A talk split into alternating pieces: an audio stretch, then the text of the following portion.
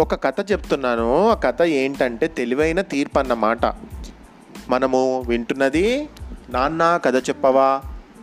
Kids stories in Telugu podcast. ఈ podcast నచ్చితే like చేయండి షేర్ చేయండి సబ్స్క్రైబ్ చేయండి ఫాలో అవ్వండి. స్టోరీ చెప్పేది సీతారాం అండ్ వింటున్నది తో పాటుగా మిగతా పిల్లలు. హాయ్ పిల్లలు. Stay tuned to our channel. Stay tune to our channel ఈ ఛానల్లో చాలా ఈ పాడ్కాస్ట్ ఛానల్లో చాలా చాలా చాలా స్టోరీస్ ఉన్నాయి.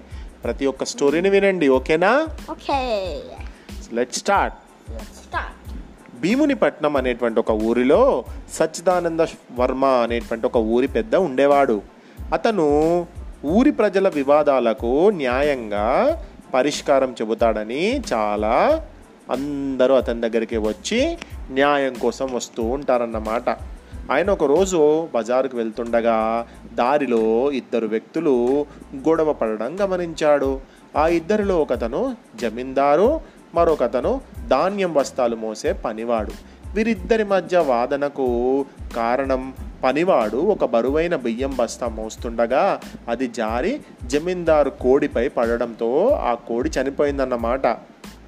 దాంతో జమీందార్ ఆ పనివాడితో అరే యధవా అన్యాయంగా నా కోడిని చంపేశావు. ఆ కోడి కనీసం ఇంకో సంవత్సరంలో ఎన్ని గుడ్లు పెట్టేదో అంత చెల్లించు అన్నాడు. పనివాడు అయ్యా నేను బీదవాడిని అంత డబ్బు చెల్లించలేను. పొరపాటున బస్తా జారి కోడి మీద పడింది. క్షమించండి కోడి వెల మాత్రం కట్టగలను అన్నాడు. చుట్టూ జనం గుమిగూడారు ఇంతలో అక్కడికి సచ్చిదానంద వర్మ రావడం చూసి జనం అతను సరైన తీర్పిస్తాడని అందరూ ఆశించారు. జమీందారు పనివాడు సచ్చిదానంద వర్మతో జరిగిన విషయం వివరించారు.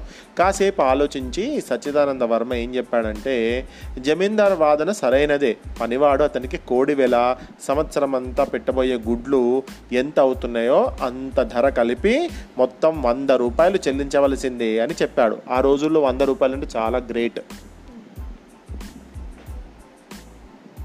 మరి ఒక సంవత్సరంలో సరే ఇక ఆలోచించుడు. సంవత్సరంలో పెట్టబోయే గుడ్ల పైసల అమ్మో అని అనుకున్నాడు ఆ పేదవాడు. అది విని అక్కడున్న వారంతా ఆశ్చర్యపోయారు. వారికి అతని తీర్పు చాలా అన్యాయంగా అనిపించింది. పనివాడు ఎంతో నిరాశపడ్డాడు. సచ్చిదానంద వర్మ ఇంకా ఇంకొక మాట అన్నాడు. నా తీర్పు ఇంకా ముగించలేదు అని కొనసాగించాడు. జమీందారుతో కోడి గుడ్లు పెట్టాలంటే నువ్వు దానికి ధాన్యం పెట్టాలిగా?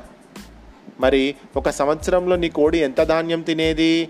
అని అడిగాడు. రెండు బస్తాలు స్వామి అన్నాడా జమీందార్. అయితే ఆ రెండు బస్తాల ధాన్యం వెలను నువ్వు పనివాడికి ఇవ్వు అన్నాడు సచ్చిదానంద వర్మ. ఆయన తీర్పు అర్థం కాక జమీందారు అయోమయంగా చూశాడు. ఏమీ లేదు. రాబోయే సంవత్సరంలో నీ కోడి ఇవ్వబోయే లాభం నువ్వు ఆశిస్తున్నావు. మరి సంవత్సరాంతం కోడికి నువ్వు పెట్టే ఖర్చు ఏమవుతుంది? కోడికి నువ్వు మంచి తిండి పెడితేనే కదా గుడ్లు ఇస్తుంది. మరి చచ్చిపోయిన కోడి ఫ్యూచర్లో బా గుడ్లు పెడుతుంది ఆ గుడ్లకు పైసలు అంటున్నావు. మరి చచ్చిపోయే కోడికి ఫ్యూచర్లో ఒకవేళ ఉంటే నువ్వు కోడి బతికే ఉంటే నువ్వు దానికి ఫుడ్ పెట్టాలి కదా? మరి ఆ ఫుడ్ పెట్టే పైసలు ఇవ్వవా? అని అడిగిండట.